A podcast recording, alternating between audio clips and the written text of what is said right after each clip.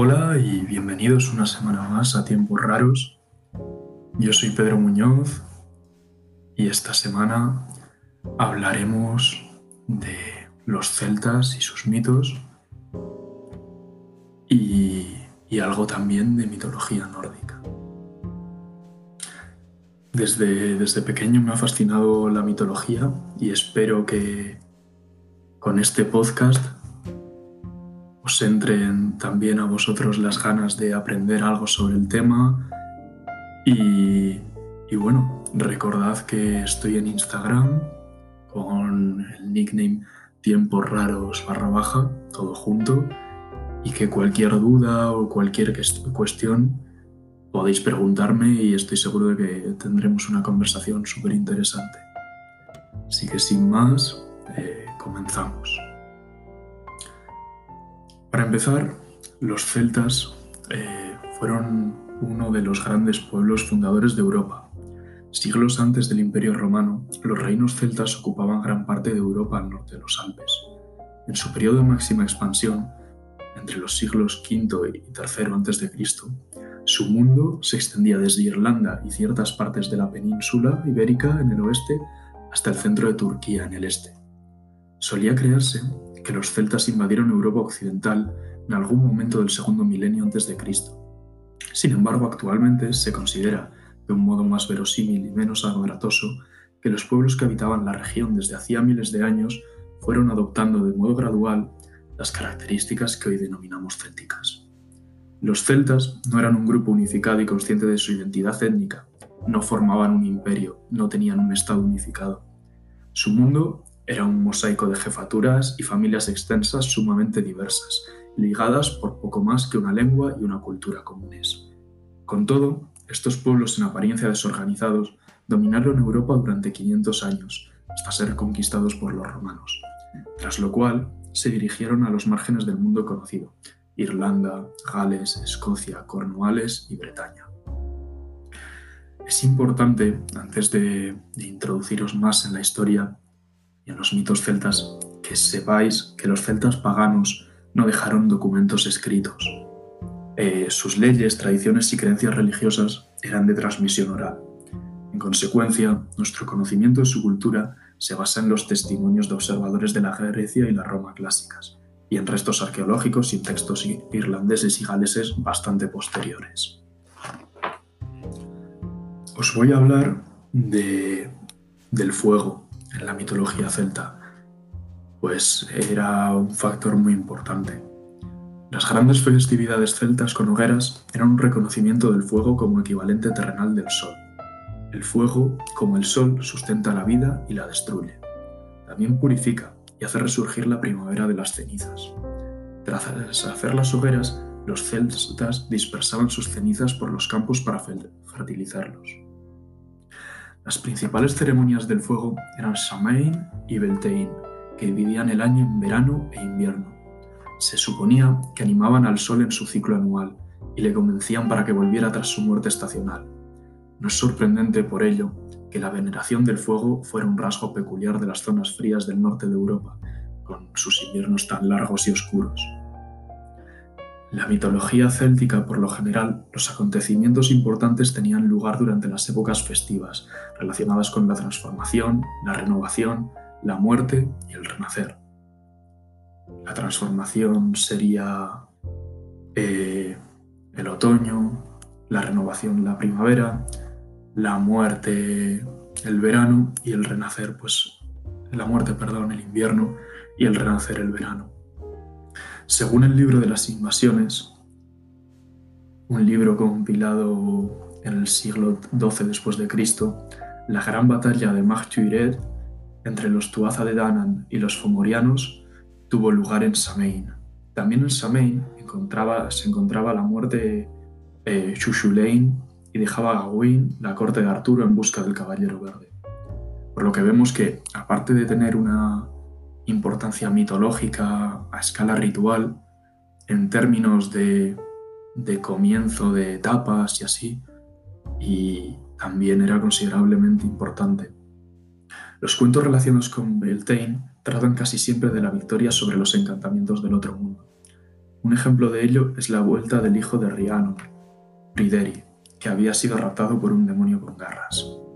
Bueno, ahora os voy a hablar de tres de los dioses celtas.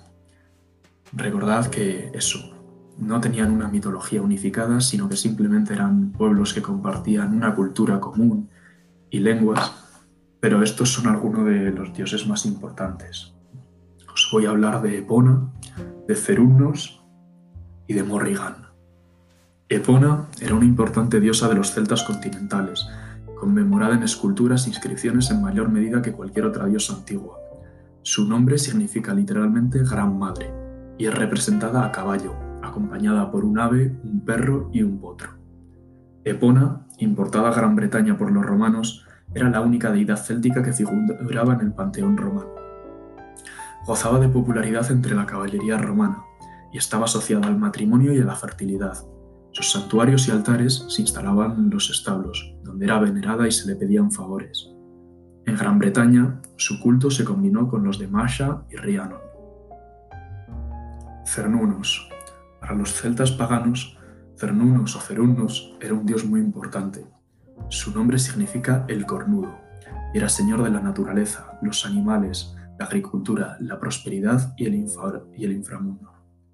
Se le representa con cuerpo de hombre y cornamenta de ciervo. Su postura es la típica del Buda, meditando.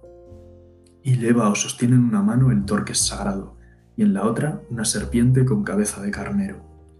Cernunos es probablemente lo más parecido que tuvieron los celtas a un dios padre universal, y ha dejado huella en las tradiciones literarias de Irlanda y Gales, y en la iconografía cristiana posterior es el modelo del demonio, por su relación con el carnero y la serpiente.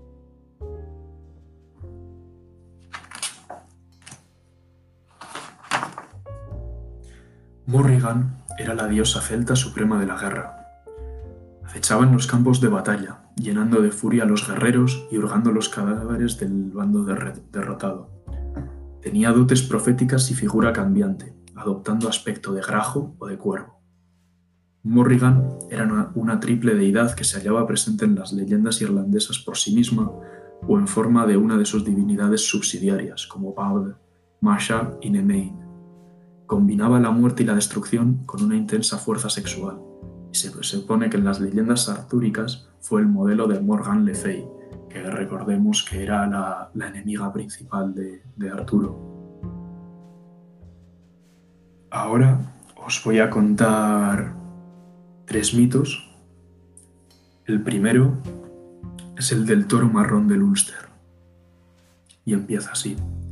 Una noche, la reina Medb de Connacht y su marido, Eilil, se hallaban charlando acostados y se jactaban de sus posesiones. Estaban casi igualados, salvo por fin Benrag, gran toro de cuernos blancos que era propiedad del marido, Ailil. Medb buscó en vano en sus tierras un animal semejante, hasta que oyó hablar de Don, el magnífico toro marrón del Ulster, que era propiedad de Deire MacFiarney. Deire estaba dispuesta a prestárselo a Medb durante un año si ésta se le hacía una oferta generosa pero al embriagarse los enviados de la reina, supo por ellos que pretendían hacerse con el animal con o sin su permiso, de modo que se negó a cooperar y escondió el toro.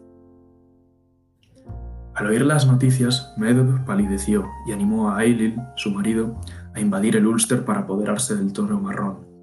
Reunieron una gran fuerza, de la que formaba parte una tropa bien disciplinada procedente de Leinster.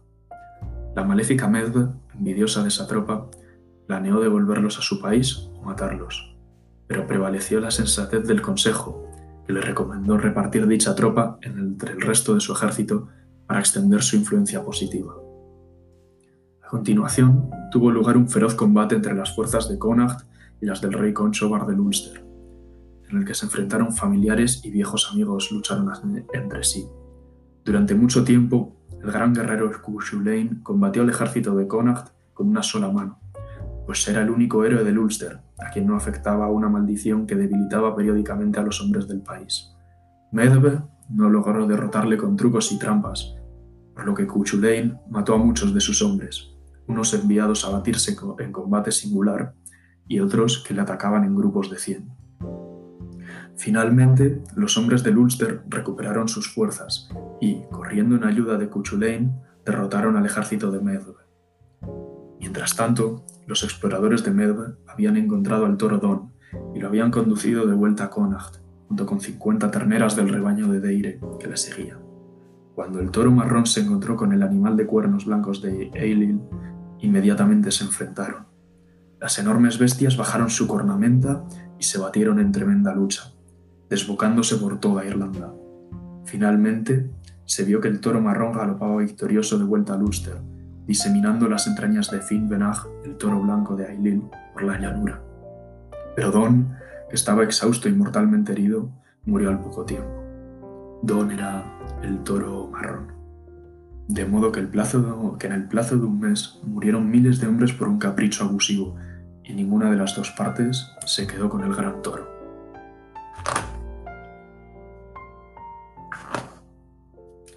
El siguiente mito habla del salmón del conocimiento y cuenta así. El bardo Fineces llevaba siete años pescando en Linfake, a orillas del Boyne, con la esperanza de capturar a Fintan, el fabuloso salmón del conocimiento. Se había profetizado que quien se comiera este salmón recibiría el don del conocimiento ilimitado y que dicha persona sería llamada Fin. Fineces pescaba despreocupadamente hasta que un día un muchacho llamado Temna le pidió ser su pupilo. Al poco tiempo, para gran alegría de Fineces, capturaron a Fintan. Era el pez más hermoso que había visto, y se lo dio a Demna para que lo cocinase. Le dijo al muchacho que en modo alguno lo probase, pues después de tanto tiempo no quería perder su oportunidad. Lo que Fineces ignoraba es que Demna era el apodo del joven Finn McCool. Mientras cocinaba el salmón, Finn se quemó la piel del pulgar y se lo chupó para aliviar el dolor, de modo que probó el salmón, por lo que éste le transmitió inmediatamente su conocimiento. Cuando Finn Neces lo supo, le dijo malhumorado a Finn que tenía que comerse el pescado entero. Así lo hizo éste, y desde entonces tuvo el don de ver el futuro. El último mito que os voy a contar es una historia muy bonita la de Tristán e Isolda, de la que Wagner eh, tiene incluso una ópera. Tristán vivía con su tío, el rey Mark de Cornualles, cuando éste dejó de pagar tributo a Irlanda. Fue enviado a cobrarle un campeón irlandés, al cual mató Tristán, pero en el combate éste fue herido y su lesión se enconó.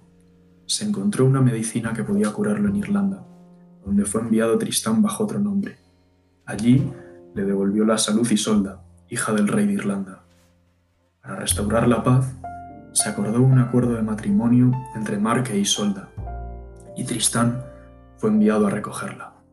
Cuando volvían, bebieron de forma accidental una poción amorosa que había recibido Isolda de su madre, por lo que se enamoraron irremediablemente.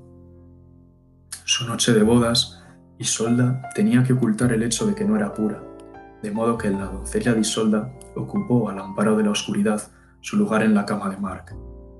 Posteriormente, Tristán y Isolda siguieron engañando a Mark, encontrándose en secreto siempre que podían.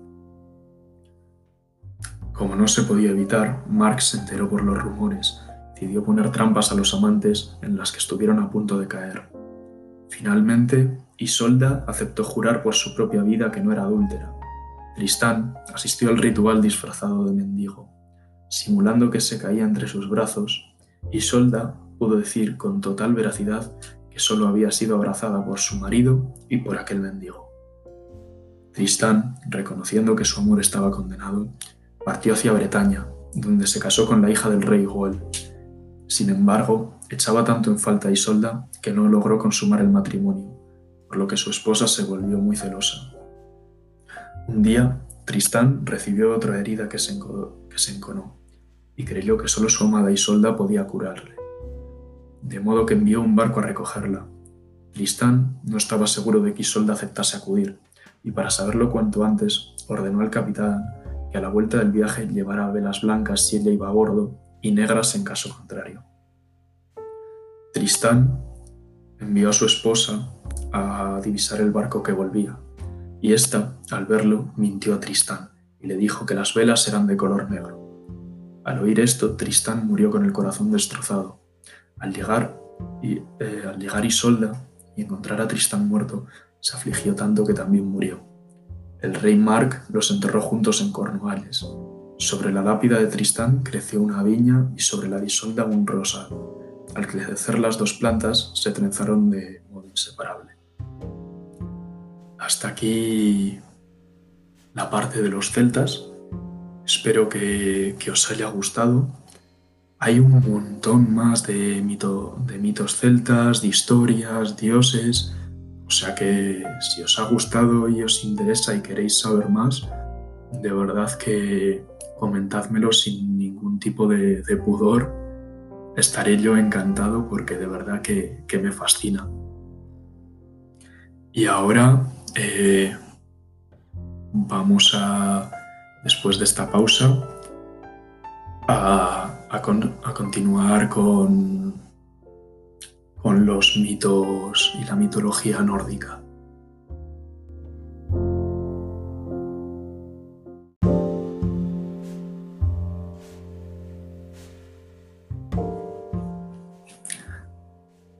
Habiendo terminado la parte de los mitos celtas, introduzco ahora los mitos nórdicos de, de Europa del Norte. Estos mitos suelen tratar entre conflictos de dioses y gigantes. También tratan el conflicto primigenio que es entre el caos y el orden.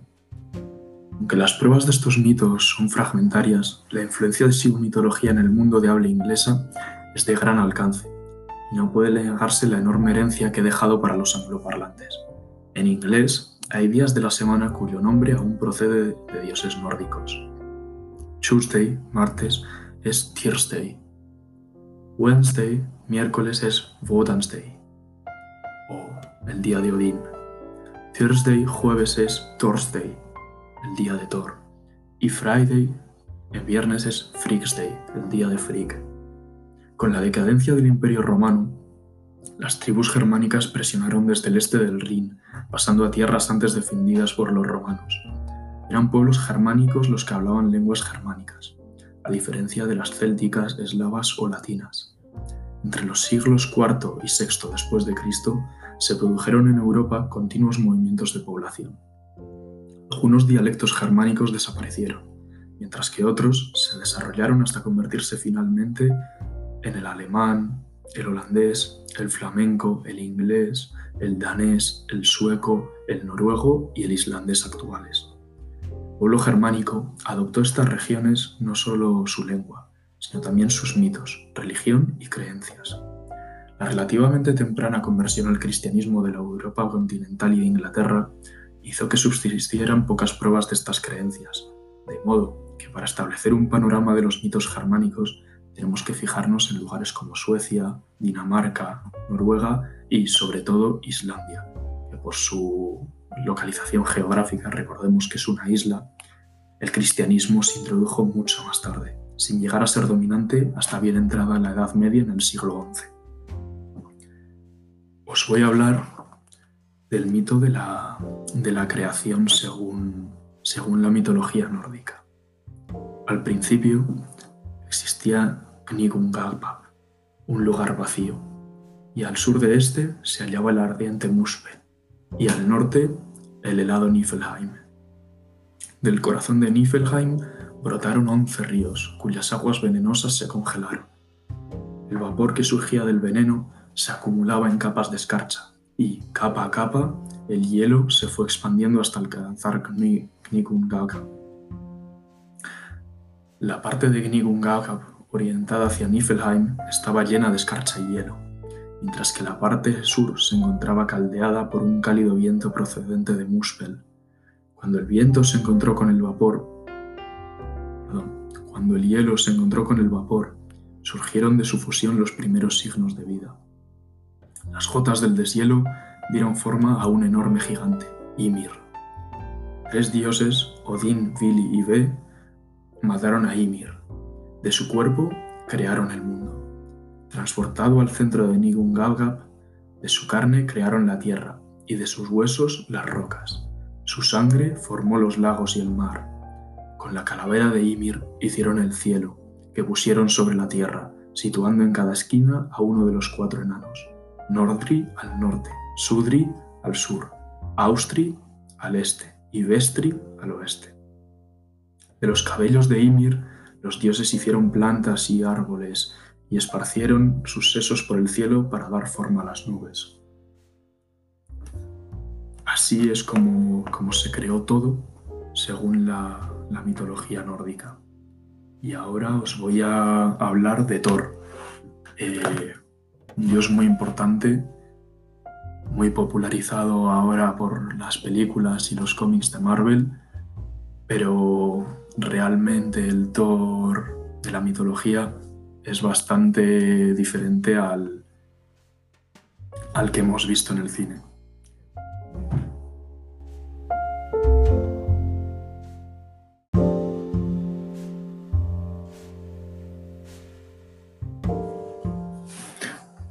Armado con su martillo, Thor, dios del trueno, protegía al mundo. Su atributo más poderoso era su famosa fuerza, superior a la de todos los demás. Era enorme, con el cabello, la barba y las cejas rojas, y unos ojos rojos feroces y centelleantes. La principal ocupación de Thor era masacrar a los gigantes que amenazaban constantemente al mundo de los dioses y al de los hombres.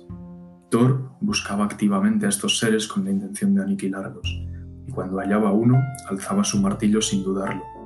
Si alguno de los demás dioses era amenazado, podía recurrir a él, que se presentaba al instante. Ahora os voy a contar uno de mis mitos favoritos y es sobre cuando Thor perdió su martillo. Este mito, el del robo de Mjolnir, muestra lo importante que era para los dioses la protección de este martillo y los muchos esfuerzos que harían por recuperarlo. Muestra además el amplio abanico de funciones del martillo. Una mañana, al despertarse, Thor descubre que su martillo ha desaparecido. Llama a Loki y le dice que el martillo le ha sido robado. Loki dice, decide que vayan a ver a Freya. ¿Me dejas tu forma de halcón para que busque mi martillo? le preguntó Thor. Gustosamente te la dejaré, contestó Freya, aunque fuera de oro o plata, si puede ayudarte a recuperar a encontrar a Mjolnir. Loki voló bajo la forma del halcón de Freya, hasta encontrar a Thrym, señor de los gigantes. ¿Has escondido tú el martillo de Thor? preguntó Loki. Lo he escondido a ocho leguas bajo tierra, replicó Thrym, y afirmó que nadie lo sacará de ahí hasta que Freya me sea dada como novia. Loki y Thor dijeron a Freya que se preparase para ser la novia de Thrym, mas esta, furiosa, se negó. Los dioses, alarmados, se reunieron para decidir qué hacer. Si los gigantes tenían el martillo de Thor, los dioses se verían indefensos ante cualquier ataque, y Asgard pronto sería destruida. Pero si Freya no quería casarse con Thrym, ¿cómo recuperarían el martillo? A Heimdall se le ocurrió una idea. Disfracemos a Thor de novia y enviémosla a Thrym en lugar de Freya. A Thor no le gustó demasiado la sugerencia y protestó diciendo que sería imposible disfrazarle con ropas de mujer. Pero Loki le recordó el destino que esperaba a Asgard si no recuperaban a Mjolnir. De modo que Thor fue disfrazado de novia con joyas sobre el pecho y un velo en la cabeza. En el cuello le pusieron el collar de los Brisings. Loki, vestido de dama de compañía, acompañaba al disfrazado Thor. Thrym se puso muy contento con la llegada de Freya, y sus sirvientes les ofrecieron un gran festín.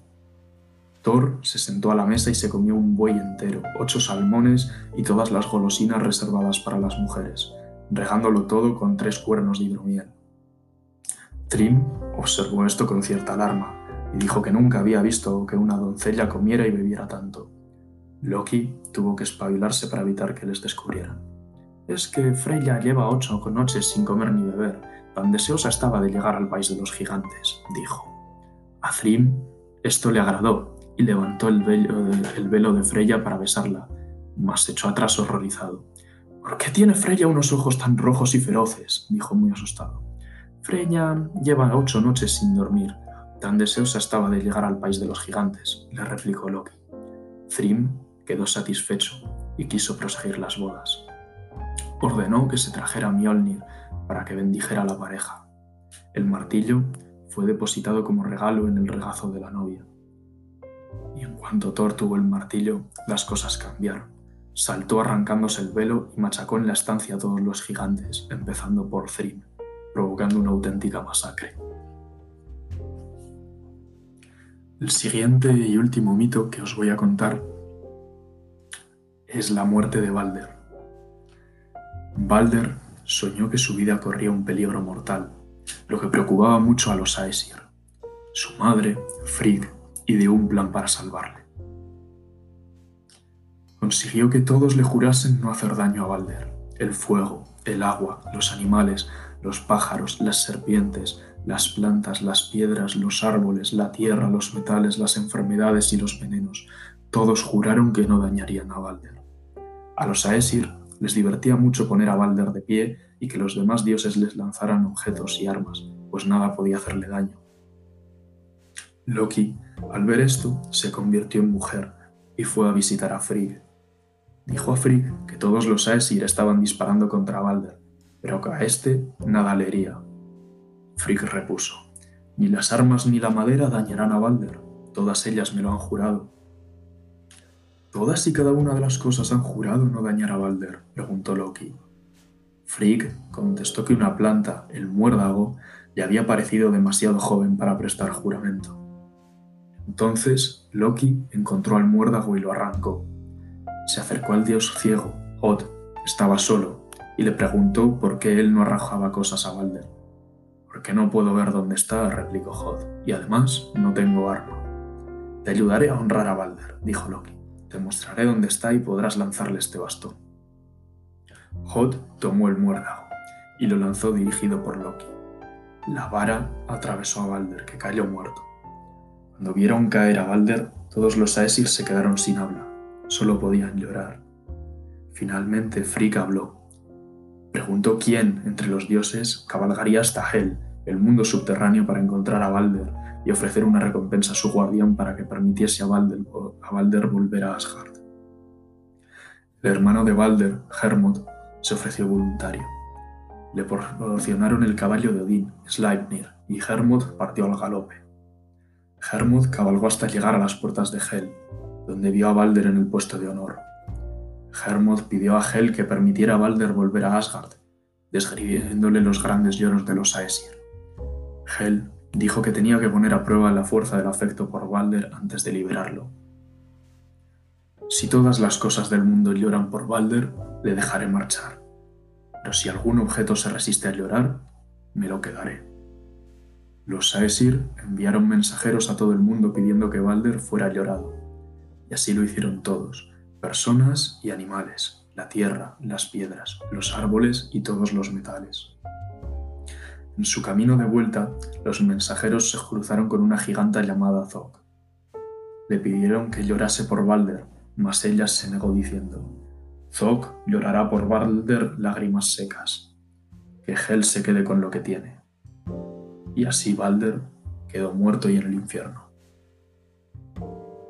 Espero que os haya gustado el podcast de hoy y tal y como os he dicho con, con los mitos y la mitología celta, cualquier duda, cualquier sugerencia, cualquier aporte que tengáis, podéis dirigiros a mi Instagram, tiempos raros barra baja, todo junto, y, lo hablamos por ahí.